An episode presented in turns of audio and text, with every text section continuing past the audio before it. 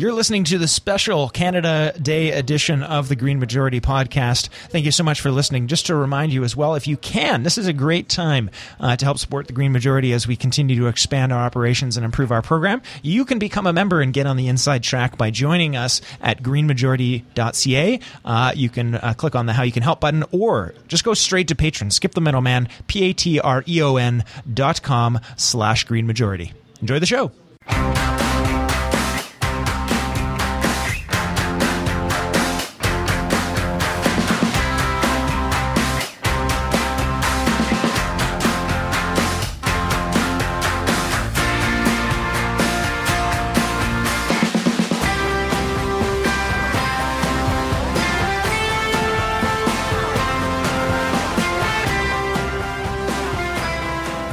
Welcome. You're listening to the Green Majority here on CIUT 89.5 FM. It is, as we are live recording this here, technically the beginning of the Canada Long Day weekend. And I would also like to point out Pride. So hmm. happy to Canada and happy to all LGBT spectrum people as well. To start the show, we have an exciting program today for a variety of reasons, and not just because I'm going to probably leave here and go um, start an early day, midday party. uh, also because we have several uh, things of note. We have some uh, interesting news, of course, but we're also joined once again, uh, probably more in the second half. He may jump in in the early part, but a uh, recent previous guest as well, which we're happy to have back as well, Da- uh, David Gray Donald, who's going to be talking to us uh, a little bit about uh, the ongoing epic of First Nations issues, in this case, Grassy Narrows, uh, here in Canada, as well as I'm sure a few other things will get tied into that as well. I also would like to welcome back to the program after a far too long time away, M.A. Ma. Uh, Sabina, Thanks of to course Be, great to be back. as well. We have uh, Sabina and Stefan in the studio, and and you didn't think there was going to be an and there, did you? And we have guest music hosts, I guess, guest DJs in the house as well. I'll introduce them before we go to our first music break. But a, a, an action-packed uh, and uh, and and full studio today. Uh, with that, I'm actually going to throw to Stefan to introduce our opening news. Uh, I will simply tease that we have a whole bunch of international news at the end of the program, so it's all news all day today. Uh, but we're going to start locally, Stefan. You know, I figured uh, as as as you know, we here on our on our you know because we, we have a podcast that goes and also we're somewhat syndicated across across states. So United States, yes, today is Canada Day. Uh, so it's a little Canada focus today, and we're going to start with a dash of patriotism uh, and then slowly disintegrate it throughout the show. That is the Canadian way. Stefan. Yes, exactly. Uh, so we're starting actually with a quick story about uh, Canada ranking second uh, on a on a on a social progress index measuring quality of life. We're number two. We're number two. Uh, there's a there's a large story here actually talking about the difficulty of actually tracking social progress and how GDP uh, is not uh, is you know is not is an imperfect uh, metric of how well people are doing. Um, And if I can just jump in for a second, that was actually my favorite line of that entire entire article. Is like the second line, and it's like, turns out GDP isn't perfect, huh? Yeah, huh. And it has like a throwaway line about how bombs are good for GDP. And it's in the middle of the middle of the entire thing. Um, but uh, but we uh, uh, we're going to actually cover a slightly different part of this. Uh, although because we, we've sort of I think we've sort of beat we, we've, we've beat down I think the the GDP isn't perfect on this show. Uh, we've well, no we haven't said it for a couple weeks. So we'll say it again. GDP is not perfect. Uh, but I think we can we can move on from that one. What I want to talk about really is that so here's a it's a whole interesting thing. The social progress imperative uh, has this wide range of different indexes that they that they focus and they focus on. Uh, Canada does quite well uh, on, on on some of the ones you'd expect. Uh, you know things like advanced education um, and and inclusion, uh, which you know we like to we like to we like to sort of as Canadians get to rally ourselves around that sort of thing. Uh, but what's interesting about this is, uh, and again, I, before I get to that last part, I, there's also some odd ones as well. I want to call it that one of the social product, products index is the amount of cell phone, mobile telephone subscriptions you have, uh, which just doesn't make any sense to me. I, I think it makes sense in some cases, but to rank Canada poorly because we don't because everyone doesn't have a cell phone seems like an odd metric. Uh, but I think I could justify it, but that's not. It's okay, not relevant. all right, we'll move on. We'll move on. Um, uh, you know, I think in part it's it's it's it's, it's, it's imp- again. Maybe I should just say that everything's imperfect. We'll go back to our, our vegan episode. Say context is everything, and everything's imperfect. Uh, but what I want to get to really is that Canada uh, identifies itself uh, a lot by our by our nature and our environment, uh, and that according to this index is one of the major places we've fallen down. Uh, and and with that sort of, and of course, this is being an environment show. Uh, we're going to focus on that today. Uh, and with that sort of brief interlude, I'm now going to throw to Ma to sort of frame the show. Yeah, thanks, Stefan. I think it comes as no surprise given the position of the conservative government that had been in place that we've fallen down and that our progress has disintegrated on those kinds of indicators. Um, you know, we need to look at that as measured against other countries, but just for our own internal health and well being, that we're not doing well in those areas. So, in this show, we're going to do a bit of a Canada in review session here. So, we're going to look at the major developments that have happened under a new government, basically starting from the beginning of the year. And for this first section, what we want to talk about is something that has dominated the airways, which is the notorious discussion and often divisive discussion on pipelines. So we've had a major decision come down, major court decision. So we're going to start there by looking at the recent Northern Gateway decision, and then we're going to talk about the other pipelines and the sort of political landscape uh, and positioning that's been happening around this issue. Yeah, great. Um, and so the so the four major the pipelines, of course, uh, that we that that were sort of in discussion right now are Northern Gateway, Energy East, Keystone XL, and Kinder Morgan. Uh, Kinder Morgan, we're going to leave to the side of today's show uh, Keystone XL, of course, was rejected uh, by uh, by the Obama administration uh, late last year.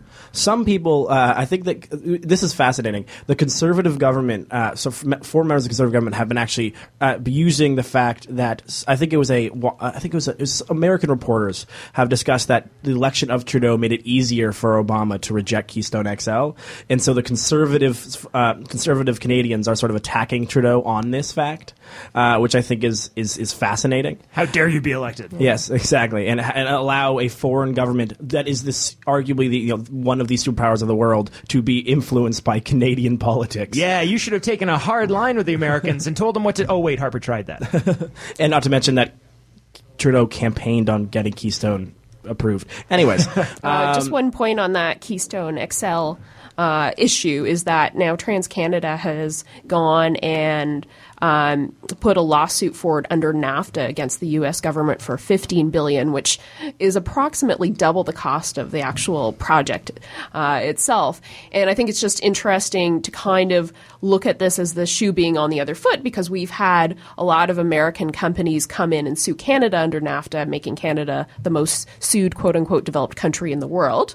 Um, and now we've got one of our companies, not that I say that with any sort of pride at all, um, going and suing the U.S. government, who has, by the way, never lost a NAFTA lawsuit under the mechanism, the court mechanism, or the legal, rather, the legal mechanism under NAFTA before. So it'll be interesting, again, in quotes, to see how this plays out. Uh, although, of course, uh, before that even gets to the courts, Trump's going to get elected and repeal NAFTA, so they'll be fine um, and build that pipeline. now, here's here's one thing, and I don't know if anyone else can answer this for me. I read the I read what I'm assuming is the same article you guys did, I, and a lot of the stuff on social media that was being taken away was "woo, down goes another pipeline." That really doesn't seem to be what actually happened. So what it seemed to me, and correct me if I'm wrong, was that you know the courts essentially said you have to go back and do this again, and you have to actually legitimately talk to First Nations people this time, but that didn't require them to follow the what the request of the First Nations people were. It seems to me to be a speed bump, not a brick wall. Am I wrong? You're not wrong, but you're also we did not tease what actually you're talking yes, about. Yes, we need to oh, introduce oh, sorry, the case itself. Uh, because what we're talking about here is the Northern Gateway Pipeline, uh, right. which is the subject of the largest news story of, of the day. Sorry about uh, that. No worries. Uh, I, I, like it. It's, it's like a trailer for the actual conversation. Uh, so yes, the Northern Gateway Pipeline approval was overturned, and that headline sounds massive, right? That headline is is a is an attention grabbing headline, uh, and it's because the federal court of appeal finds that Canada failed to consult uh, with First Nations on a, on a pipeline project. Uh, so this is one of the ongoing uh, court battles that First Nations are consistently fighting uh, against the Canadian government to to really have their territory respected. Uh, and this one happened to happen to go uh, go the way of, of First Nations. Uh, and, and, and, yes, basically it said that you did not successfully consult them. Uh, which, but of course, what's interesting about this is you're right. The, the it's what from what it sounds like. It sounds like basically they're like going back to interest. So first of all, it should be noted that the court did think that the actual company running this did successfully actually consult them, and it was the it was the federal government that failed to. Uh, and I think so, they I think they thought that both had failed actually. really, I, I- Yeah. all right.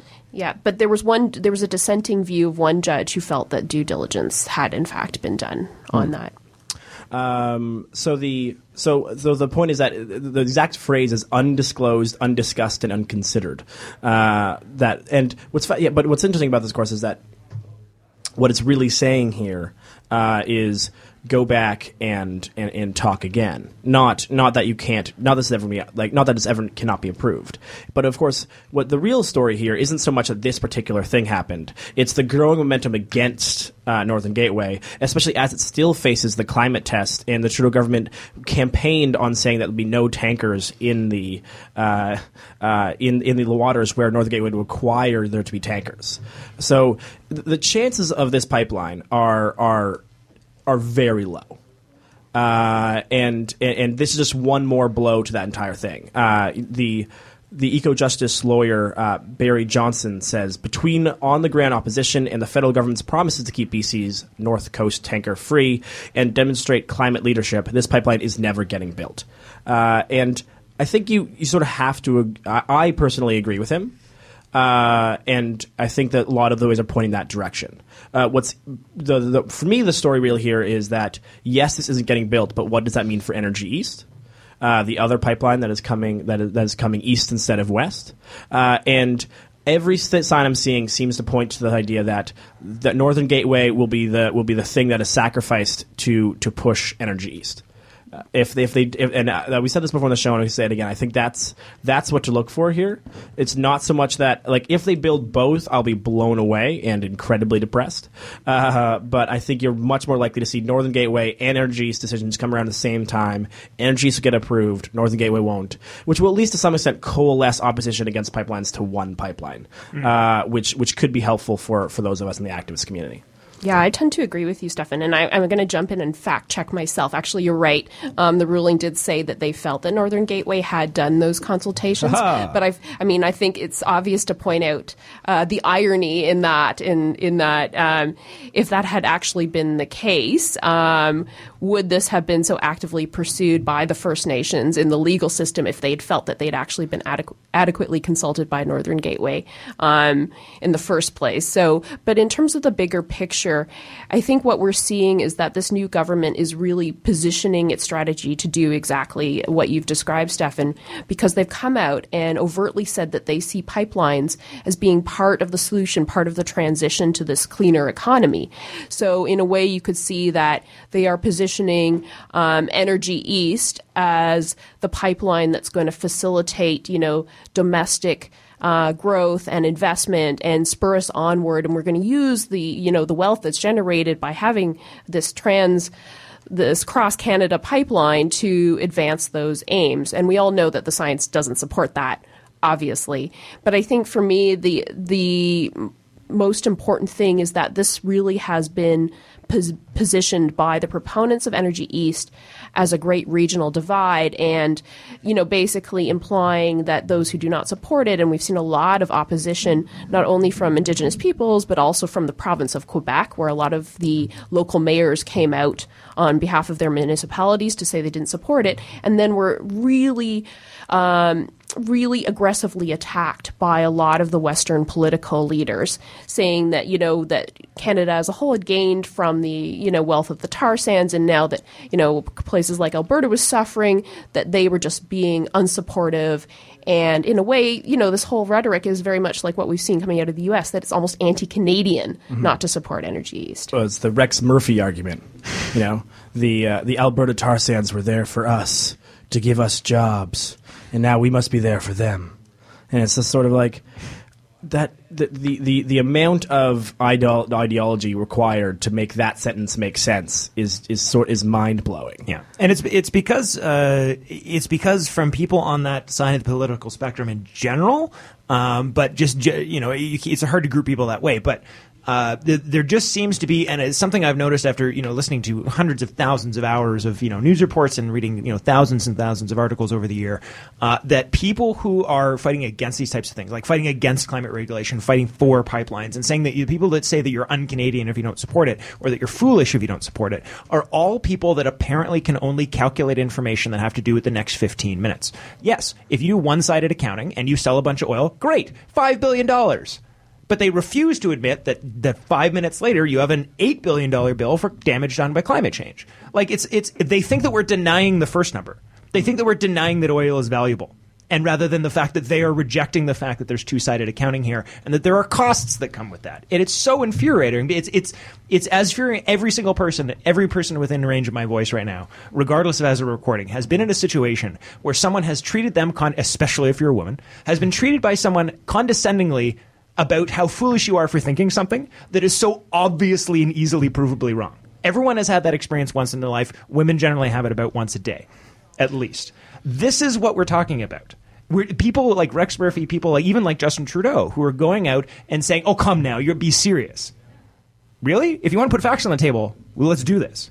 Well, but I it's think- but their only argument oh, is come on, let's be serious. Well, I just you know find it really interesting that it's so blatantly obvious that all these uh, tar sands workers have lost their jobs, and that our response to that is to double down on the same strategy that has led to this mass unemployment, um, which is genuinely a concern and genuinely a hardship for a lot of people out west. But if a, if a strategy fails and is evidenced by people losing their jobs, why would we then double down and invest in that same strategy? It makes absolutely no Sugar's sense. delicious. If you eat a ton of it, you get diabetes. You know what cures diabetes? More sugar. I was going to say you, you- we didn't send uh, when the fish stocks collapsed and they Atlantic Ocean. Our solution wasn't to send more fishermen out there. Uh, uh, but Way I to think- one up my metaphor. Way Yeah, to go. Steve. Thank you. uh, but I think, but I think the, the, what's interesting about that is not only you don't even have to go as far as you did, Darren, to actually make an argument against against this sort of decision making. It's the same as when you're looking at, Donald Trump arguing, saying that we're gonna we're gonna create all the new energy. You know, coal wasn't killed by climate regulations. Coal was killed by natural gas. Uh, and, and, and, and the reason why reason why people were laid off in the, in, in, in the West wasn't because of the wasn't because of climate regulations. It was because the price of oil dropped so to be unsustainable, and it's still there. It has not rebounded, uh, and that is the reason for the problems. None of the, the problems uh, may have been exacerbated by their inability to get this, you know, to get as enough like to slightly lower their transportation costs. But no amount of lowering the transportation costs can make what currently exists in the ground a viable market uh, in the price of oil right now. So basically, you have to sit around hoping at some point the price will come back up and then you'll be fine. But that's a that's a ridiculous economic decision uh, for a for a serious company. No serious company would be like, okay, I knew we know, I know right cars right now are twenty thousand dollars. We can make a car for fifty thousand dollars, and then we'll be making money. Let's just wait until cars cost more money. This is brilliant. Uh, like again, like the, the oil oil obviously is a fluctuating market, but it's been around. We're, there's no signs of of, a- decreasing. OPEC has not come, has not come together to actually raise the cost of oil. They've in fact had multiple conversations in which it seems like it's going to stay low. Iran's oil is coming on board now, so it's only going to keep the market low. And the idea that we're going to solve this solve this. And again, I think it's truly a economic crisis Canada is facing to keep these people employed, but to do so in a way that was fundamentally against what we understand the economy exists right now doesn't make any sense. Yeah, it's it's a ch- it's a chasing your tail game. There is no amount. It doesn't matter if you're talking about one one milliliter or hundred million barrels. There is zero amount of oil that can ever be sold at any price that any reasonable person, even the people making the arguments that I'm that I'm condescendingly talking to right now, where you can make more money off that oil than the long term cost of the climate change it will impact. Zero amount. There's no magic number. So Trudeau's just wrong. He's just wrong. Uh, and there there is no amount. So anyone that, anyone that's out there listening, uh, or anyone that's ever heard that argument, there is no amount. There's no there's no amount of oil that produces more value for us than the amount of damage it was going to do that we're going to have to pay for. So it's a loss every time you pull oil out of the ground. It's now a loss. The fact that that isn't mixed into the economics is not the environmentalist problem. That's the people arguing for its problem. If I can tease a story we're talking at the end, uh, Moody's has a thing to say about that. One Yes. of the uh, one Yes, of the uh, largest uh, crediting agencies uh, so I'm, I feel like we're going to save that to the third section. But someone agrees with you, and it's a and it's a large uh, and it's a large crediting agency that recently also just downgraded Britain's uh, um, credit from the AAA, which is just a fun fact for the day. So, what, uh, Emmy, why don't you get the last comment on this? Yeah, We'll just one break. more point before we go to our music break, which is that the government uh, this year said that it was going to implement the UN DRIP. So that is the UN Declaration on the Rights of Indigenous People. And why I'm raising this now is that I think what we're seeing is a government that wants to say yes to everything. They want to say yes to addressing climate change, but they also want to say yes to pipelines, and they want to say yes to a renewed relationship with Indigenous peoples in this country. But if we're really going to implement UN DRIP, which includes, you know, the key principle of free, prior, and informed consent. So, seeking that, for example, in advance of these resource projects being implemented, how can these things not be on a collision course? So I really think that our new government is setting itself up to be in a lot of hot water when all these things that they're saying yes to start to collide.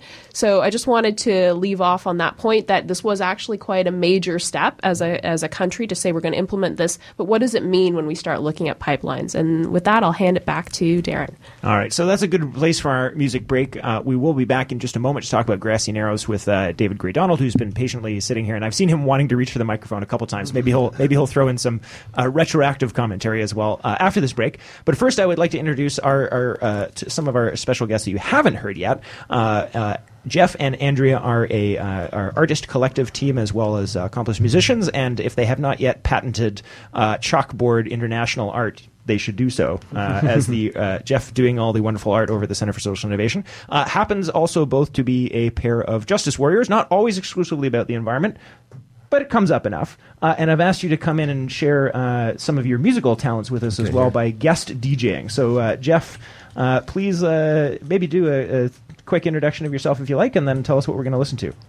Thank you very much, Darren, and thank you for having us on your uh, on your Green Majority show. Um, uh, yeah, we are. We founded Bureau of Powerlight Art Collective a couple years ago. We do intentional art to try to make uh, the world a better place in whatever way we can. Uh, we thought today to start things off to celebrate Canada Day, and because we're talking about uh, the pipeline, um, we want to give a shout out to First Nations uh, folks in Canada and uh, celebrate the people that were here first. We're going to play a tune called "Working for the Government" uh, by Buffy Sainte-Marie, remixed by Tribe Called Red, and uh, you're listening to Green Majority on CIUT eighty nine point five. All right, we are back. I'm I really wish we could actually play all of the music choices, especially when they're so excellently chosen. We don't, but we will be listing all the information about how you find that, and you can check out Bureau of Light and Power as well on the show post today. So if you enjoyed that song, or if you want to learn more about uh, what Jeff and Andrea do, you can check the show post today at greenmajority.ca. Without further delay, however, I would like to introduce our uh, uh, our guest today, which is David Gray Donald, who is a uh, Canadian journalist as well, writes for a wide variety of independent, uh, uh, var- to varying degrees of independent journalism, ranging from uh, now Toronto, which is uh, for those of you who are not in Toronto, kind of like a it's like a, a local rag, but it's sort of thing. It's like a free newspaper, but unlike I think most free newspapers, they do quite a bit of actual journalism. It's kind of it's kind of neat because I you know every city I've been to has an independent journalism now seems to have a little more tank on it as well. The Toronto Media Co-op, and you've previously done stuff for Vice and a whole bunch of other news outlets as well. Uh, David's going to talk to us today a little bit about uh, a couple of articles he's written about the grassy narrow. So I will simply pass it off to David now. All right. Thanks, Darren. Um, great to be here. And I have a little bit of a tickle in my throat, but uh, I'm going to get through this, and this is going to be good. I'm really happy to be talking about Grassy Narrows First Nation um, in northwestern Ontario near the Manitoba border. Um, and the name in the um, indigenous language, like the Anishinaabemowin language of the community, is a sub Pisco Si Wagong. Grassy Narrows is world famous, um, and not for the good reasons. Um, I'm going to start with a little scene in the Ontario legislature that happened um, last month. So, a bunch of youth from Grassy Narrows were sitting in the legislature watching the parliament, uh, watching the Ontario politicians talk. And they were talking about Grassy Narrows First Nation and the mercury poisoning that has been there since the 1970s, uh, 1960s actually. And the youth um, then were wearing these shirts that said, Water is sacred. These blue shirts that say "Water is sacred." Oh, that say "Water is sacred," and uh, they got they were got asked to leave because having um, a motto or some sort of advertisement on your clothing in the legislature is not permissible. So they decided to keep the shirts on and walk out instead of take their shirts off because they believe water is sacred. Um, the story of Grassy Narrows is pretty heartbreaking. Um, there was a pulp and paper mill uh, operating nearby in the, the river system, the Wabigoon River system, and it dumped about 10 um, tons of mercury in the 1960s um, and didn't tell the residents living downstream um, in Grassy Narrows First Nation. Since then, people have had a lot of trouble with mercury poisoning. Um, they can't eat the fish in the lake, um, Clay Lake, which is teeming with fish. Like, this is a lake that is just packed um, with walleye, and they can't eat it, although some people still do. Um, so this fight has been going on with the Ontario government for, for many, many years, um, and it's well documented. Um, scientists in Japan have studied it, um, but something new came up in the last little while that people might have seen, which is a study was released saying um, the government has been trying to let this um, water system remediate naturally. They'll just sort of let the mercury flush out or um, get buried by sedimentation. Um, so it just like gets buried in the bottom of the rivers and lakes. Um, it seems that hasn't worked. Mercury levels are still very high. Um, and so the study has said there's a, a, number of ways that it could be remediated, including sort of putting more sediment in the water to bury it faster. Um, now, new news came out very recently through a Toronto Star investigation there are 50 barrels of mercury containing liquid that were illegally buried near the old pulp and paper site, um, and no one knows where they are, what happened to them, um, and they can't, like, they just don't know where to find them. So there's mercury, there's an ongoing source of mercury, is what the scientists have been thinking, but they couldn't prove it. And then this guy who was part of burying the mercury in uh, the 1970s, he just anonymously or not anonymously, his, his name is known, um, but he sent an, an, email to the Ontario government about eight months ago saying, Hey, I think I buried some mercury behind the old site in the 1970s. Um, and the government supposedly uh, did not act on this. Um, the mercury, as far as we know, has not been found. Um, the government has, at this stage, now um, pledged some money to to studying um, mercury levels in the, the area and to try and find a source, the source of mercury. It's a bit of a back and forth right now with um, the government and the First Nation because the First Nation has been studying this for a very long time. And the government, you know, the individuals in the government switch all the time. So I think the government, in, in a little bit of a case, is uh, struggling to figure out what they actually know, like what they have on file and. Um, the the Ontario, um, the Ontario Minister of Environment and Climate Change, Glenn Murray, has has been sort of saying we don't need to do any more studies. Now is the time for action. You know, he's really gung ho, and then his government is like, oh, we need to do some more studies. Um, and Kathleen Wynne has said that, that there's going to be action, but it's not really clear what it's going to be. Kathleen Wynne is the Premier of Ontario. Um, the other side of Grassy Narrows, and why it's actually f- really famous in the activist community, is that since um, December 2nd, 2002, they have been um, blockading a logging road in their community, um, and it's still going 14 year logging blockade. Um, there was clear cutting happening in their on their lands, and I'm actually just going to read um, quickly a little thing that Judy Da Silva, who is an elder in the community there, wrote recently in uh, the Dominion magazine, which is of the Media Co-op the Anish- and this is her writing. The Anishinaabeg have been closely tied to the land and water since time immemorial. It's the lifeblood of our culture and way of life. The logging industry's devastation of the land and water has effectively destroyed my people in all aspects, culturally, economically, and socially. I call logging genocide of my community. Our people were up against the wall, and we saw no choice but to stand up and act and they have been. This is the longest running blockade in Canada, uh, logging blockade in Canada. Um, the the youth of Grassy Narrows recently put out a music video um, called "Home to Me," um, which is super inspiring. They're very proud of where they're from. They're bringing their um, traditional culture back. It's a, it's a quite an amazing story of, of sort of resurrection of uh, you know faced with this mercury poisoning and with clear cutting of their like huge swaths of their land. They're still loving where they're from um, and standing up for their health and for, for their culture. Um, so I, I, am really inspired by the youth there and the elders. Um, I think that's most of, of where we're at with Grassy Narrows right now. Um, we can open it up maybe. I just to, to recap, like there are buried barrels of mercury somewhere, haven't been found. Um, government says they want to act on on this mercury problem, but um, it's not clear what they're going to do.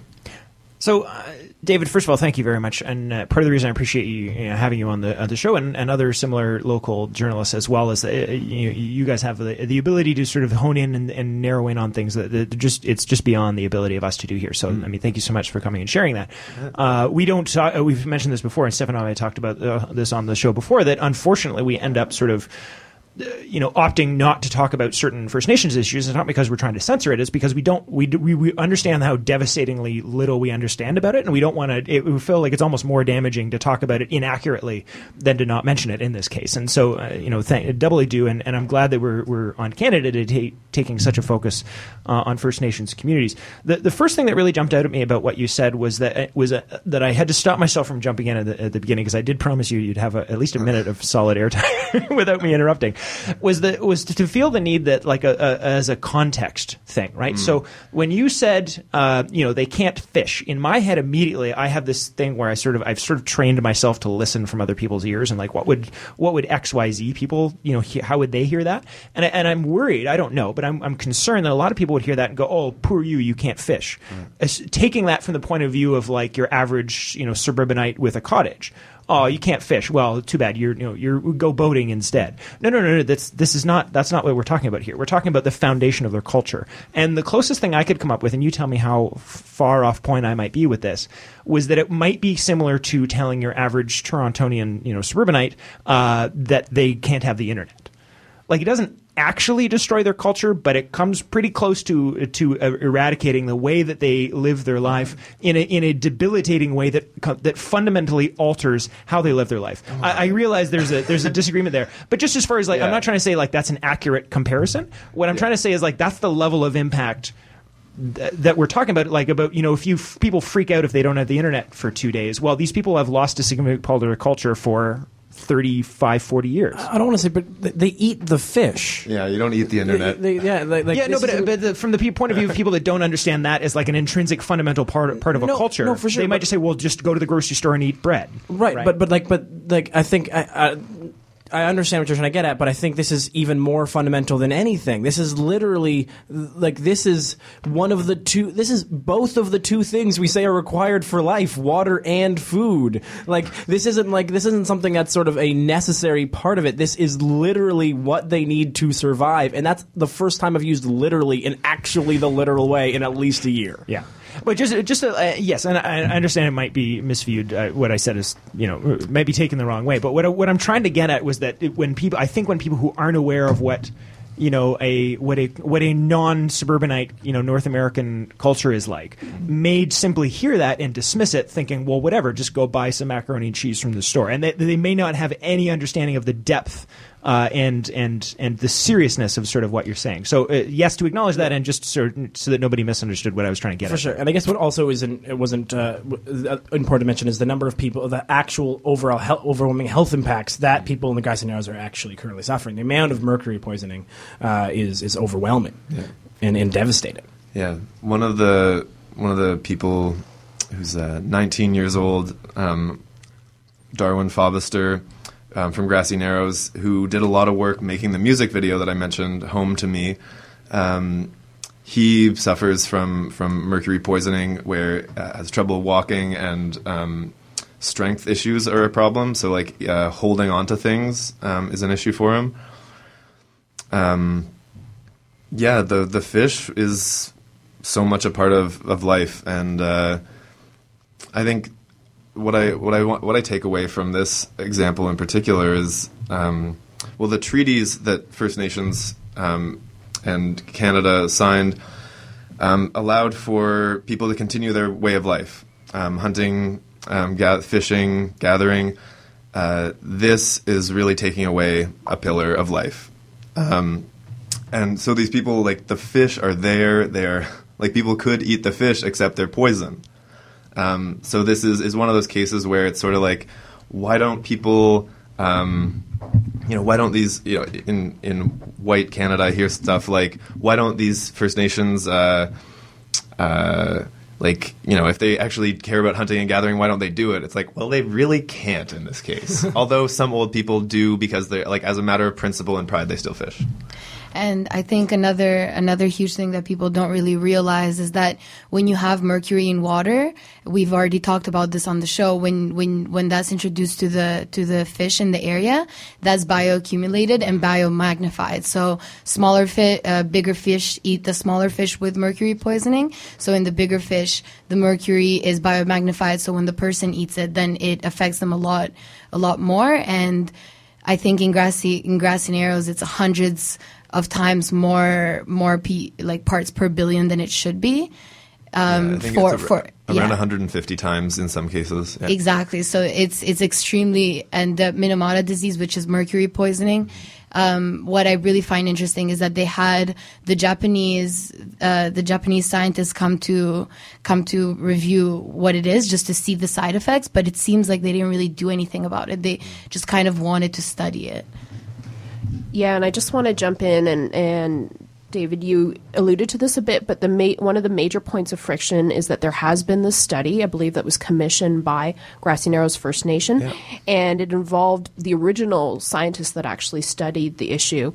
Um, and basically, a huge point of conflict is now um, that the First Nations believes that the government could take measures to reconstitute the area, and the government's, as you said, sort of said, "Whoa, no, we're not sure that that wouldn't do more damage than good." And so, really, we're seeing the science that was commissioned uh, by the First Nation come up against the government position right now. So they are they are they are in a way refuting that and saying, "Oh no, we need more time."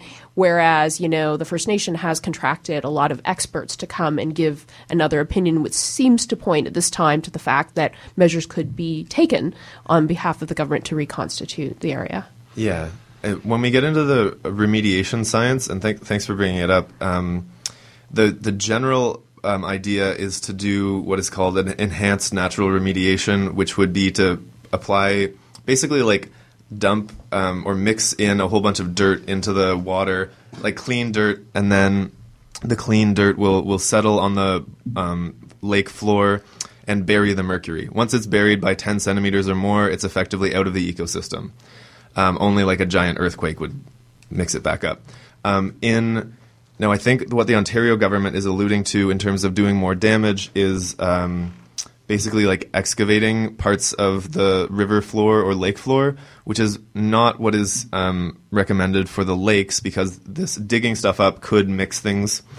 Um, but there might be small sections of rivers that have high mercury contamination that it might make sense to do a bit of dredging, some excavating. Um, but that would be a very small area um, because sedimentation doesn't work as well in fast moving rivers. Um, I think it's more so it's it's the government trying to buy time um, and avoid making a firm commitment to do any one course of action. Um, and they've I've I've asked them through email several times like what they're committed to doing, and they're going to do studies this summer about what what sites are more and less contaminated, which they say is in line with the study. Um, there is a bit of friction between the First Nation and the government still, um, and it's it's going to be developing. So I think right before we go to our, uh, our second break here, I think the, the last thing I want to get at, and, and uh, so Stefan and I sort of waxed on about this uh, several weeks ago, but we didn't have you here. Um, so I'll just simply repeat my comment, see what you think of it. Was just that the the idea here is it seemed to be there seemed to be a lot of delay, delay, delay, delay.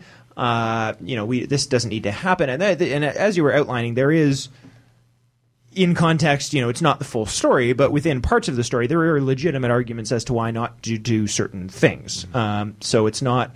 Uh, I don't think this is a completely a case of just like, haha, screw you. Um, but it's a little bit more complicated than that. But uh, all of a sudden, there has been all this attention um, sort of focused on it and put on it. And my comment before, and then Stefan and I were talking, was essentially this was a case of uh, Stefan, you'll remind me who this was that we were listening to at that conference, but the guy that was like w- had the con- told all about the conversation with the politician, and he was like, "Yeah, but it's not going to cost me any votes." Keith Stewart. Thank you, uh, Keith Stewart, making that comment about. And do you th- do you feel? And I realize I'm just asking you for your opinion here, but do you feel this is a case of not doing anything about this problem isn't going to cost me anything, and doing something about this problem might, or or what? Um, I think it's going to cost them. They're going to look bad. I just, I was reflecting last night that, um, I think today, the 149th birthday of Canada, we're going to look back on this last year as the year we realized that um, this nation has been en- engaged in cultural genocide um, since its founding. And I think people won't let this kind of environmental racism stand. Um, the the remediation costs are expected to be quite low, sort of around $5 million a year, which, when you compare that to a lot of government services, is, is very low. And this has been happening, like poisoning and literally killing people since the 1970s. Um, I think there is outrage about this. It's it was front page of the Toronto Star a little while ago. People are taking notice, and they don't want to live in a province that that poisons um, people. I think it will cost some votes, um, at least if, if if it seems like the government is negligent. But that that seems to be the thing that has kicked them into action. As sort of as what we were pointing out was that when it didn't, when there wasn't enough attention on it, that it wasn't costing them votes, they were happy to not do anything about it. But now, you know, and the situation hasn't really changed. I mean, there's this new report, but I mean, ultimately the, the the situation is the same. But it's now that people are paying attention to it, and they're doing something about it too. And this so this is a case of a, you know, don't give them complete credit. They're just watching out for their own butts. But also B, I think the other thing to highlight here, and, and I'll give you the final comment before the break, is is also like, hey, talking about stuff works. Yeah. Um, I'll give you the final comment and we'll go to break. Yeah, and I'd, I'd give a shout out to the people who've been fighting for this particular case for years because this wasn't getting traction for a very long time, but people kept fighting the activist community, the indigenous community, and here we are.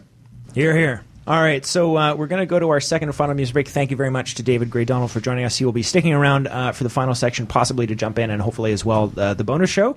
Uh, if you're uh, a new listener in any way, you uh, may not realize, but we are a uh, live syndicated show internationally uh, at this point as well. We have a number of stations in Canada and some outside, uh, as well, and extremely diverse. And uh, and I do watch the metrics. We have uh, podcast listeners from all over the world. Most recently, uh, with some ticks from Brazil, Stefan. Oh, fun. Uh, so we're always picking up people all over the world. Uh, the one of the perks of the podcast is that we do have an extended section that is off air that allows us a little bit more freedom. Uh, occasionally, there's some naughty language, but uh, it's all in good fun, and uh, we just sort of let our hair down uh, a little bit in the section. So if you're curious to hear even more, if you're not sick of us yet, go ahead and download the podcast. You can find that at greenmajority.ca, and there's other information and other content there as well.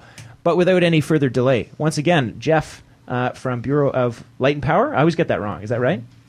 Uh, Bureau of Power and Light. I always get it backwards. Thank you. You got the words right. Uh, please, uh, please uh, preview our next music break for us. Thank you again for having us, Darren. Um, so all of this talk about poisoning poisoning our environment um, and talking about government action, there is also another narrative in this, and this is our own actions and what we buy and our lifestyles that we live that contribute to this. So uh, our one of our first projects from our uh, art collective called Maggot M A G T has a song called Footprint, and this song is all about that, the choices that we make and the, and the consequences thereof on our environment. So here it is, Footprint by Maggot. Uh, you're listening to Green Majority, CIUT eighty nine point five. And we're back. You're listening to the Green Majority here on the CIUT 89.5 FM. One of our wonderful community radio partners all the way across the country and now internationally as well, or possibly on the podcast or on uh, as well uh, off uh, rabble.ca, who's uh, also a place that uh, our, our mid guest, David Gray Donald, has uh, published as well. Also happens to promote our podcast, which is fabulous. So we like them. Uh, and uh, but that we're running a little tight on time, so I'm going to cut the chitty chat and throw right to I believe Emma, who's going to introduce our first international story. Emma. Well, before I get there, I'm just going to wrap up the Canada and review section. So, just a few comments on some of the key steps um, that has been taken around addressing climate change by our new government. So, the year basically kicked off. They were coming off their sort of high from participating in COP21. And um, basically, they had taken the position that they were going to tackle this problem in collaboration with the provinces. So they went to Vancouver and they came out with the Vancouver Declaration. And guess what? There was no new emissions reduction target that came out of that. And the key policy point I think that the Liberals had hoped to really gain a lot of ground with, which was around carbon pricing, was pretty much derailed at the Vancouver climate conference because not all the premiers, and you may guess which ones, were on board with carbon pricing. Um, so that led to the creation of some working groups on carbon pricing and clean energy and jobs, etc. And it's sort of brought us to the current state of affairs, which is the fact that the government is doing these national consultations. So you might note that your local Liberal MP is hosting a, a consultation near you. And from the civil society side, it, it, gave way to or gave rise to the launch of the People's Climate Plan, um, which has three principles that um, are being put forth to government, which is um, that we want to build a plan that aligns with the science of climate change. So, this commitment around keeping global average temperature rise under 1.5 degrees Celsius. Um, the desire for a plan that builds a 100% renewable energy economy by 2050. And lastly, there is the justice based principle. So they want a plan um, that's justice based and really looks at the principles of reconciliation with Indigenous peoples and also addresses the fact that workers are being. Um, are being laid off and put out of work, and the transition needs to support a new type of employment. So, with that, I will move straight to the international context. Um, which is the fact that the North American Leaders Summit has just taken place in Ottawa. It's been almost a decade since Canada hosted this uh, summit, and basically, um, the the leaders are very proud to point out that this the summit had really produced some good outcomes for climate and the environment. So one was this uh, commitment to to having 50% of energy be clean energy by 2025 and this is a bit of a this is a bit of a false achievement for Canada because if you look at what's included in the energy mix they actually include nuclear in that so uh, it's not as wonderful as what it seems. In Canada, if we include if we include nuclears, actually already surpassed this. so this is not a great achievement. So we, are saying we did it. Yeah, we're, go, we're basically saying we did it, and of course that's not true for the U.S. and Mexico. But if you're including nuclear, it's not quite as clean as being um, projected there. And then the the other commitment that was related to that that came out of this was this commitment that we had heard from Obama and Trudeau after their last meeting, which is to cut methane emissions from the oil and gas industry by as much as 45% from 2012 levels by 2025. So I think Stefan had a few comments on this uh, Leader Summit. Yeah. Um, well, what I find interesting about that methane cutting is that it gets brought up all the time. And it makes me just think it must be really easy. Like the number of times that people have come out, you know, even oil and gas leaders come out, and that's their that's their thing they want to do.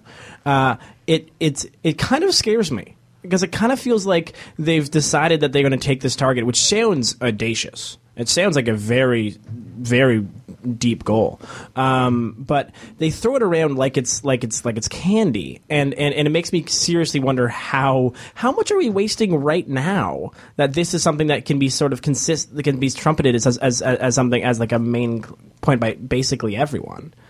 Um, uh, they also, of course, agreed to try to reduce uh, black carbon uh, soot emissions and find alternatives to HFCs, which remains a uh, remains a, a pet uh, pet amusement of mine, uh, given the fact that the ozone layer is actually healing. That was a fun news story that that I that I wrote. That we're not covering this week, but maybe we'll get to next week. Um, also, we had an avid listener, Dave, call us. Thanks, Dave. I think that's not my brother. For those who know that I have a brother named Dave, I think it's someone else. I think it would have been meaner had it been my brother. But thanks, Dave, for the call. Uh, and and to switch to carry on to uh, in our sort of qu- quick fire of all these different international stories. I teased this before, uh, which was Moody's uh, now taking in four measures uh, to assess the infrastructure of corporate sectors in the light of the UN uh, agreement to keep low, global warming below two degrees Celsius. of course, Moody's is one of the largest largest accrediting agencies. They're the most commonly referenced.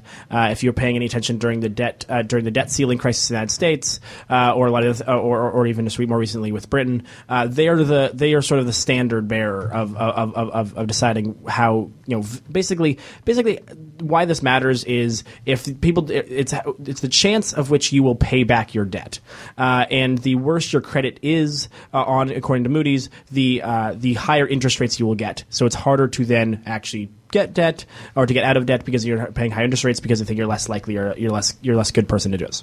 Also, uh, the the manipulation of these of these of these different things are is what caused the debt cri- the, the crisis in 2008. Uh, so there's a whole bunch of things going on here.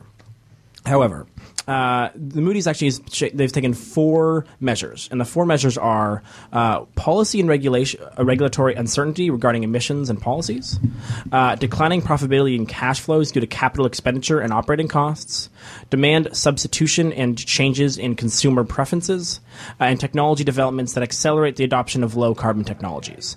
Uh, and so, a lot of this is, you know, especially within within within something like coal uh, which you know has already as most most people who are looking at the gold market understand that coal is coal is dead uh, especially in the uh, especially in the, in the in the Western context.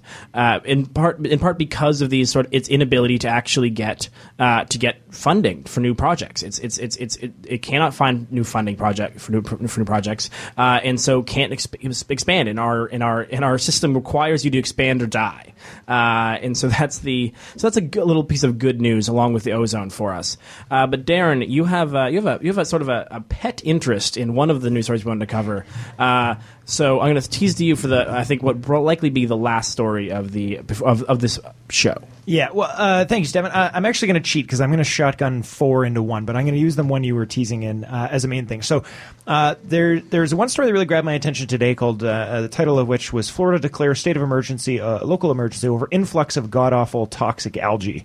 that does not really do it justice. really, do go to the website and look at the links if you can't find the story on your own. It's on the Guardian. The pictures are absolutely horrifying. Like it doesn't look like the face of Earth, except for the boats that you can recognize in and among it. Uh, blue green algae is really nasty stuff, um, and it's algae, so people aren't going to take it seriously. Um, but it, uh, as a byproduct, when it dies, uh, maybe in the bonus show, we won't have time now. But maybe in the bonus show, uh, Sabina, our local science expert, uh, will maybe uh, wax on about this a bit more. but it's really nasty stuff. It's extremely toxic. it's extremely likely there. It's virtually certain it will impact local marine life. it's also causing rashes and respiratory issues. basically as this uh, blue green algae dies, it produces uh, a toxin. Uh, it also, I mean, if nothing else, the least of which is that it's a if causing a foul smell and moving down uh, the coast of Florida, and basically that you can't do anything about it. That's that's one of the the big issues here. Um, so there's really no remediation for this problem other than waiting for it to go away. And when it dies, when it goes away, the process of going away is when it produces most of the toxins. So this is pretty serious. So I'm going to tie this into I'm not even going to get into them. I'm just going to mention the headlines. Wildfires engulfing the West Coast are fueled by climate change. Uh, this is not the same story I'm repeating. This is yet another issue of wildfires, uh, yet another system of floods. Uh, as well, there's another quick thing I'll mention here, which is the millions exposed to dangerous lead levels in the U.S. Uh, report finds, which is basically saying that the, the issues that we're seeing in Flint water with all the, the controversy there, uh, that there's dozens of cities that are probably more uh, that also fall into this category that simply haven't made the headlines. So the one I want to end on, which is not which is not the one I started started with, which is the one Stefan thought I was going to tease, because uh, I actually forgot about this story, and we can't not mention it uh, as well. We may get into this later, but it, it really only needs a, a, line of comment, which is unprecedented. Scientists declare global climate emergency. That which that phrase gets used so much, I don't think that will get people's attention. So let me draw your attention to it. After jet stream crosses, crosses the equator. So for those of you who haven't taken a sci- climate science course or have not been paying attention, when scientists talk about like those things that we should be really terrified, we have to be terrified of them maybe happening. This is one of those things, and it just happened. Uh, because this could uh, uh, very likely, not could like, oh, it might, it might not. It will very likely, especially if the trend continues, which, like, you know, it does if we know what caused it, uh, lead to essentially the elimination of regular seasons, which, in case you're not paying attention, means no food production, which, in case you're not paying attention, means billions dead with a B right? So am I guaranteeing that, from this news story that next week there'll be a billion dead? No, but we're clearly on the path to it. Uh, Dave, we're going to have to save for bonus show. I know, I sorry, you had your hand up to jump in there. Uh, we're out of time. All right, so now we'll go to our bonus show. If you're listening, uh, we'll be right back. Other than that, have a good green week, folks.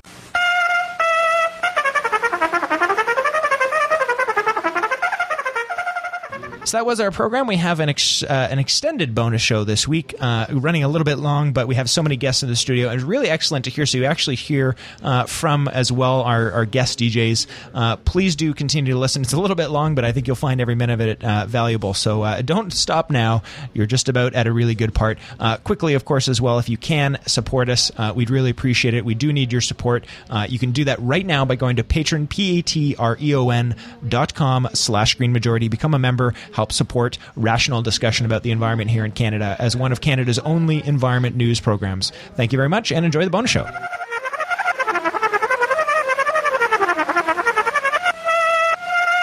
Hi, and welcome to Green Majority's After Show podcast. Today we are an extremely full studio, so that is pretty awesome. And I'm just gonna kind of start up where Darren left off about the blue green algae. Um, I've researched a lot about it, and actually, it's not very new that blue green algae is in Florida right now. Lake Erie has been covered with blue green algae for years and years and years. The government actually did a really good remediation project in the 70s. So there is potential to be to for it to be remediated.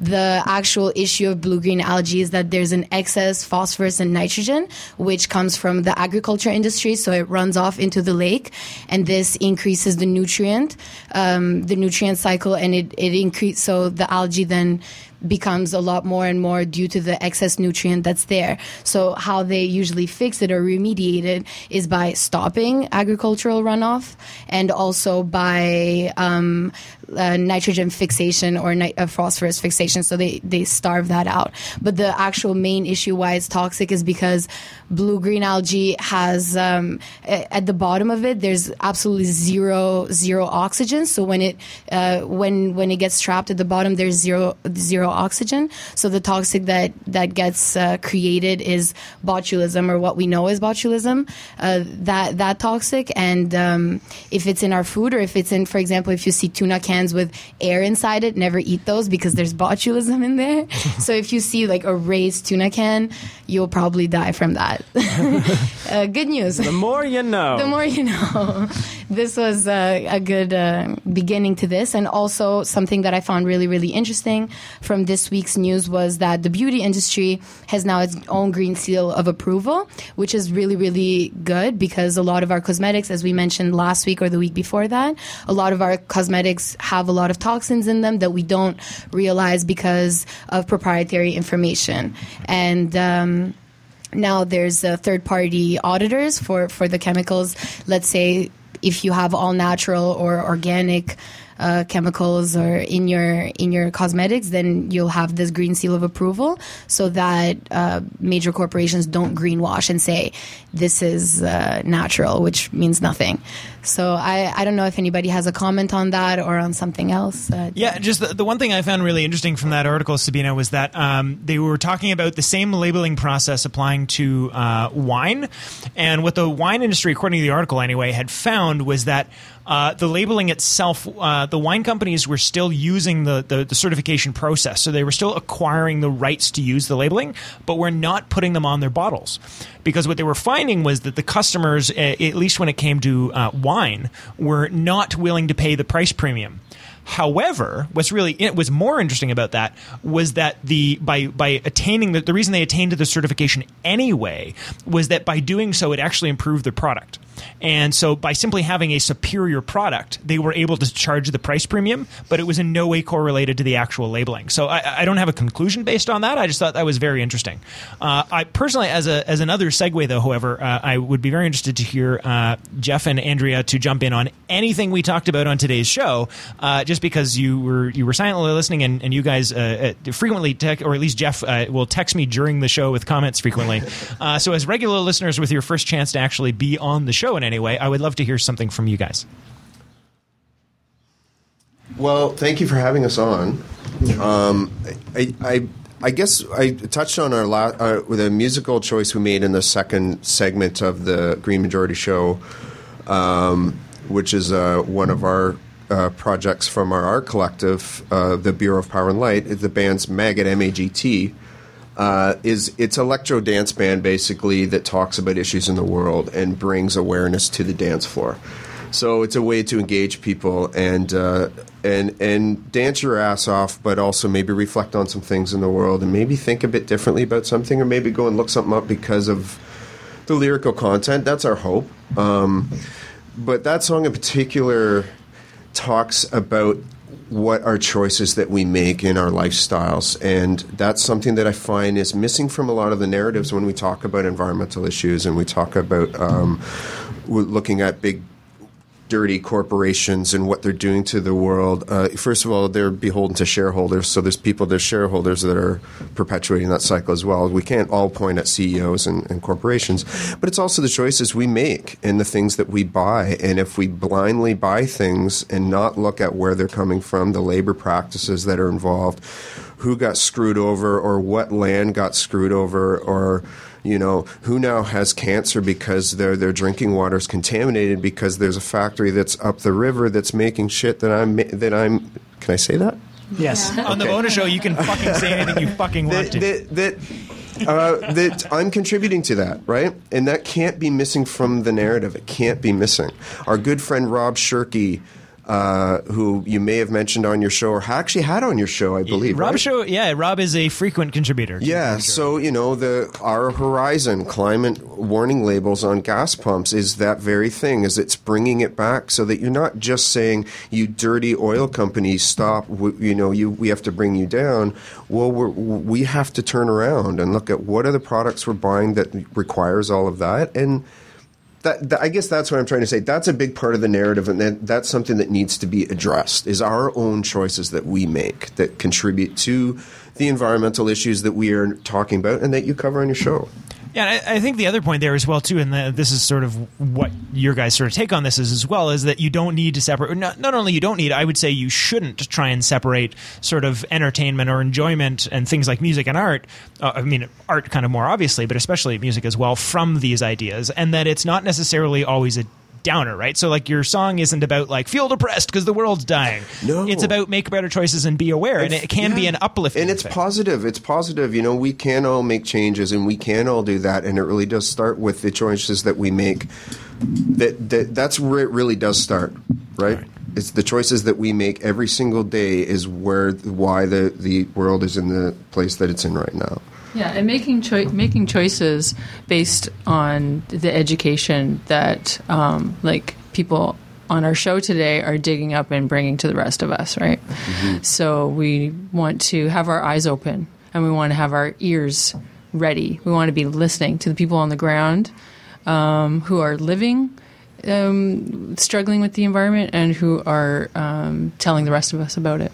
Right. And dealing with the consequences. And dealing with the consequences. Yeah. So let, us open it back up there as well. Uh, we have several other people in the room as well. I know, Emma, I think you were trying to jump yeah, in. Yeah, I, I, totally agree with what's being said because I think a lot of the time um, we have a bit of a doomsday tone and we're always telling people what not to do, right? Mm-hmm. Um, and, and what is really positive is providing people with alternatives. So sometimes if if people don't see alternatives in front of them in the marketplace, for example, um, I think the cosmetic story is a good example of that. Mm-hmm. I was just the other day looking to buy a certain makeup product, and I was in a mainstream like cosmetic store, and I, I had asked about whether they were carrying any lines that um, were less toxic or had any sort of green labeling. I was just curious um, to see what they would come up with. But for somebody like me, in that particular instance where I'm playing the role of consumer, if I know that there's a certification, I will make that conscious choice. If I if I don't think there's any option available, I'm just going to buy the same old thing. Um, but I, I, also think we need to aggregate up this up to a higher level because I absolutely think we're, we are we can be empowered to make good individual choices. But I also think the same kind of thinking applies. So we've seen a lot of fear mongering around um, the sort of pipeline story, and and really people being led down the path that we have no choice but to include pipelines in part of our solution to get there. And what we're seeing is a de emphasis on accelerating the alternatives. That so there's this real sort of incremental approach that, well, we've got to move our product somehow, so it might as well be that way, rather than stepping back and saying, okay, here's what the science says, here's where we need to arrive. What investments as a society are going to actually get us there and how quickly do we need to accelerate the path to getting there? And that's where i think it, you go from individual choices to actually saying no we need to hold our government accountable for putting public funds to actually accelerating those other alternatives. So it, we're, we're coming at it at both ends and it's not one or the other it's mm-hmm. actually both. Yep. I think I completely agree with you, which is why the Moody story made me really, really happy because when money is behind something or people are trying to get money, they're going to change their ways. So if you have this huge agency uh, saying, okay, you need to abide by these laws or else you can't get that million dollars that you need in order to continue with your project, then people are going to change their ways. I, there's a really good ana- uh, like analogy of this um, about how fire uh, fire stations were started, and it was not because towns were like really good Samaritans. It was actually insurance companies started fire stations because they didn't want people to have. They, they started insuring those houses, and they didn't want to pay for the houses that they were insuring, so they started fire stations. And so change can be made from the mon- from those big insurance financial institutions because that is where people go. And so when we see, for example, the beauty industry having a seal of approval and also the insurance industry saying, okay, we're going to look at carbon markets then that's all coming together both from the consumer's point of view, like making better choices, and also from the corporation's point of view, making better choices. Uh, a quick comment, and then I want to warn Stefan and Dave that I, wa- uh, David that I want to go to them uh, on this or something else. Uh, but my quick sort of final comment on that is that, uh, you know what. I'm, I'm always thinking from like the, the macroist scale. That's just how my brain works is to zoom out. And so what I found really interesting about that story, among everything else, was that you know we have a uh, an a essentially it's a business. So they're charging companies to do this, which fuels the research. So like this is they, they have a you know a business model for this. Uh, but what always jumps out at me with this sort of thing was okay. So you've ranked a bunch of products uh, according to safety. How have you done that? You've done that by uh, looking at scientific studies. Okay, so we have science backed information about things being demonstrably bad for you, anywhere from this is negatively impacting on your health to this is almost certainly going to give you cancer eventually. It's just a dice game of how, you know, when and where you will get it. Um, at what point do we go, hey, here's an idea. If we know these things are that bad, why are they allowed to be sold? So it just it it sort of amuses and frustrates me. And as much as I'm sort of happy about it, I'm also like, why are they even allowed to sell these products? Why is it even legal to sell a product that we have scientific evidence for is like an you know 80 percent chance that over your lifetime you'll get cancer or something? I mean, and who knows? I'm not saying that's where the threshold should be, but at what point do we go, hey, maybe they just shouldn't be allowed to sell that? Stefan jumping in. Uh, dude, cigarettes. Well, that's the most obvious example. Yeah. like uh, you know there's the the reason is that people don't like being told what to do that's the reason like there's there's there's so many like you know it's a lot easier to it's a lot easier to to, to ban things uh, that people don't fully understand but at the same time the reason is that it's this constant battle between between uh, a um, a sort of like uh, nanny state that's you know that's quote unquote like it's this weird battle between like protecting the protecting people while all, but also not giving too much power to the to the, the government. And you can see it in different how different how different people are reacting to different governments. Uh, you know the same reason why right now the Democrats are trying to push the uh, push a gun gun control measures through the United States uh, based off the terrorist watch list. And the people against this are either on the are, are, are the bipartisan against it because the question is the terrorism watch list is a very imperfect way. So is reducing some guns, but but giving that kind of ins- that kind of immense power to the state a safe or not safe thing to do. Um, but thank you for providing me an excellent segue uh, to the one thing that at one point I wanted to make sort of on this entire thing, uh, and tie in one story that was actually that we were meant to get to that we didn't, uh, which is that I spent the last month basically uh, depressed about the world uh, for a variety of reasons, whether it's Orlando, Jo Cox, Brexit, I could go on. Um, but like, uh, so I, I've had a very generally low opinion of where the world was heading uh, this month, uh, and what I've been thinking about really in that case is this like the, the battle between slow progress uh, and and and it not being seen everywhere. Because like I feel like right now the, the entire the, the entire situation we've, we've built up we've built up through slow progress. Uh, and we've been kept telling people that slow progress is the way to go. This you know eh, like oh look we have a new thing to regulate whether or not health products are going to kill us or not. Uh, incredible like you know after a long time and who knows if that one will work with the, with the next one. Or oh look we have Trudeau who's at least saying good things about climate change. Slow progress is winning. Uh, but then at the same time, we're seeing this. I think it's both a generational gap in two different ways.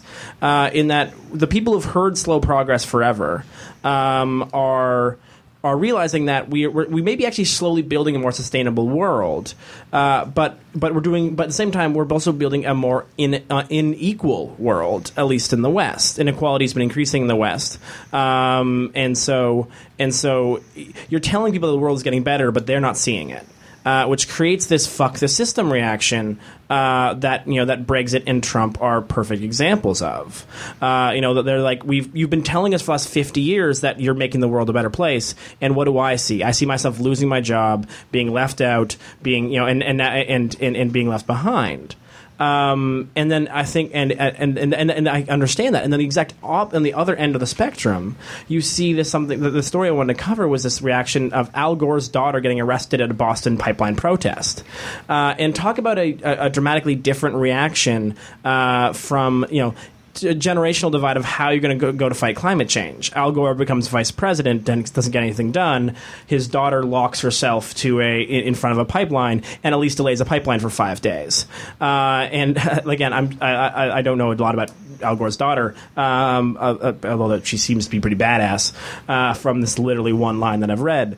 But I think it highlights the the difference between I think how how I think there's a the, the divide on the left is uh, it's time to actually it's it's literally time to th- like to steal, I believe, a Marxist reference. Throw yourselves on the gears of the system uh, to stop the churning of our environment, uh, which is something it, which is the same kind of reaction to a system that we've been telling people has been getting slowly, slowly better.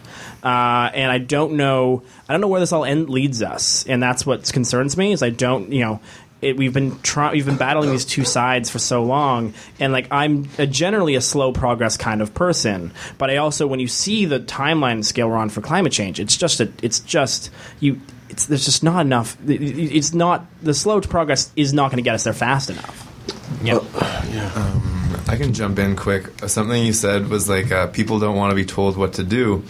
And uh, I remember the the CEO or sorry the chairman of the board of Google Eric Schmidt He's famous for saying people just want to be told what to do, and that's what Google does. Is like it tells you mm-hmm. you start typing in a letter, and then it's like you want to do this. Um, and I think that's like the the lack of imagination on the the environmental or like the f- left um, has been a big downfall. Like we haven't been able to tell people like you can do this instead of suburban um, car life. Um, the Leap Manifesto is one attempt at that, um, and it's gone through the very like predictable process of um, first it got ignored by mainstream media, um, and then they laughed at it. And then they tried to fight it, like the Brad Wall, the premier of Saskatchewan, is trying to fight it. And now it's kind of like, oh, there's maybe some good ideas in there. Then, then you fight, and then you win. Um, I don't think the leap is winning at this stage. I think it's in the fight mode, but um, proposals like that are getting a bit more traction. I remember some pundits in Canada were like, "Oh, but Canadians aren't leap people. We're we're slow change people." Um, so I just I just thought that was interesting. Yeah. Jeff, did you want to jump? Uh, uh, yeah, sorry if I can just jump in for a second to say we're we're running about a good on time. So why don't we make this a, a final comment from everybody? I've got one, but go ahead, Jeff. Um, I, how do I sum this up in one? Uh, I Oh, you don't have to be fast. It's just the last thing you get to say. As, as far as progress, uh, progress is such a I don't even know what it means. Uh, progress, what does it mean? Who knows? It's been used in so many different contexts. Progress for us has been destruction for so many other people. It's wiped out. Progress for, for the West has wiped out uh, cultures. It, progress for us has destroyed the environment. Progress for us has has has brutalized people. So progress in that sense, I don't know what that means. Progress as far as environmental issues and slow progress. There's people dying this minute from the effects of, of our industry. Uh, there's, there's people that need help this minute that cannot wait for legislation or cannot wait for, well, a two year plan, a three year plan. Well, the people need help right now. And I think, if anything, it's it's up to us to create the space for those people to have a voice because uh, we need to make change. We need to talk to the people that are being affected by it, and not a bunch of uh, white dudes sitting in a room thinking this is what's best for the world. Because we've already done that, and look where we are right now. We need to listen to people that are being directly affected and listen and learn. Yeah, I think excellent comment, uh, uh, Jeff. Uh, who would like to jump in? Ma and uh, Sabina, would you like to make a closing comment? I was just sort of reflecting a bit on, you know, Stefan's last comments, and in in my view, what I think we really need is is to achieve critical mass, and that that speaks also to the points about inclusion that we need to reflect a diversity of voices in this critical mass, and that includes people that are most immediately affected in their communities, but it includes everyone else in, in shouldering that responsibility as well. And so when it comes to movement building, I think we need to build a strong movement that is demanding accelerated change and and to some extent comes more into the mainstream. So when we, I, am just thinking about Pride um, because you know we've had recent events, um, you know, in Orlando which remind us of how hard fought those rights are. But it also showed, I think, the way people are resilient and the way people rallied around things that concepts around human rights that have been integrated into our societies. Right, there was actually an overwhelmingly positive response um, in society to what happened. And that shows to me that we have made progress, at least on some fronts. And we need to see that same kind of progress when it comes to climate justice. And we need to have it fast. So I, I just want to leave off on a positive note that I think that's where we're headed. But the more we build an inclusive movement um, that doesn't isn't built on on differences but is built on understanding that we're all in this together even though it doesn't impact us all quite the same that it will impact us all i think we can get there Sabina's passing. All right, Sabina's going to pass. Uh, Stefan, uh, do you have a closing comment? Uh, I guess my closing comment uh, actually goes back to something uh, David said, uh, which and, and and ties in what Emma said. Is I think the, I think the, I think I think I think that the way the critical mass is is, is found, and the way that and to and, I, and the way I think that that um, ties into David's comments, uh, were is that we we have to sell a better story, uh, and, and, not a better story in not a better story in uh, in in sort of how we communicate climate realities, but a better story in that you know that the white picket fence sucks. Mm. Like you know that, that the driving for two hours is not a good way to live. That mm. you know that communal living or that or that that connective living is actually a happier, better place to be. And and, and David's right. The, the, the idea that that's that's not something we've even been trying. Uh, you know, we've been spending this time except basically being like trying to take the the changes we want uh, uh, that you know things like low carbon energy and force them on the dream that's being sold by you know by the by the suburban uh, the, the people who benefit from suburban development. Uh, and you know, I, it reminds me of the uh, Ta-Nehisi Coates book, uh, in which he just talks about this sort of the dream, uh, and it's and it's this it's it's a it's an amazing book. and You should definitely read it. That's between the world and me, uh, but it includes this idea of what and it's it, in the same. It, it's just as accurate for climate folks in that like we've accepted the dream exists, and we've tried to craft our messaging on top of it, being like you can still have the dream, but this is it. But that's that we can't win that fight. Mm. The the fight we can only win is saying actually, you know what's better than you know everyone owning a hammer is having one hammer that you get to talk, and you get to meet someone cool while you get it. Uh, you know mm. what's actually better than going to the supermarket on Sunday and winning in stupid terrible lines is actually knowing a person who, who, who you know grows fruit down the street and meeting them while you pick up some apples. These are the kind of stories we have to actually be winning on because that's actually how you make a you make a story. Uh, and as much as I, I, thought of this recently, and I'll, I'll end on it, uh, which is that you know, as much as as much as Donald Trump is an absolute fucking idiot, saying that we're going to start winning again really does have a nice ring to it. Uh, you know, like, like, yeah, like, you know, and, and, and, and, and, and it, it, speaks to something that feels like people are losing all the time. And the way you make people feel like they're winning is that they actually give them a better life. Uh, and being, and we've shown being around communities is the way to give people a better life. Uh, so let's actually show people that we can win in a way uh, by with strong communities because that, actually was make people happier. Yeah. All right. So uh, I, I had a, a closing comment, but I think you guys covered most of it. I just sort of I'm gonna I'm gonna lead out by quoting a. Uh, I can't decide if it's a good movie full of bad actors or a bad movie full of good actors, but I, I honestly can't decide right now from the top of my head. Uh, but a Devil's Advocate. or any of the other movies that quote that line about uh, you know the greatest trick the devil ever pulled was convincing the world he didn't exist. Well, sorry, that's Usual Suspects, but uh, as well. But the whole idea is you know we, let's Great let's movie. all agree. You know we have you know right wing people and left wing people all disagree about what the about what the solutions are, and that's fair, and we should have a healthy debate about that. But I think one of the things that both Donald Trump and Bernie Sanders uh, is demonstrating from the American elections right now was that the classical idea of sort of political lines uh, are disintegrating, and what we're we're we're increasingly getting is a system where most people do actually agree on what they want to improve. They're just disagreeing on how to go about doing it. Um, so, uh, I mean, sort of the two comments about that is one is that's verifiable. Let's go check some facts instead of just yelling at each other. And by the way, you know, Stephen Colbert I think once said, uh, facts have a well-known liberal bias, but you know, hey, let's have that conversation. uh, but uh, the the idea here is that you know the the world I think is in the movie you know whether we're talking about Brexit or Trump or anybody else or Bernie Sanders the world uh, you know the people do have a taste for some extreme change right now. Uh, let's not now is not the time for slow and steady wins the race. Now is the time for let's just win the damn race and uh, and that means moving a little bit faster. So I think you know Canada uh, is you know doing some great stuff, but let's not spend this Canada Day patting each other on the back. Let's say let's be let's be even better. Let's not accept relative best because we're better than you know well we're better than so and so let's just actually be the best.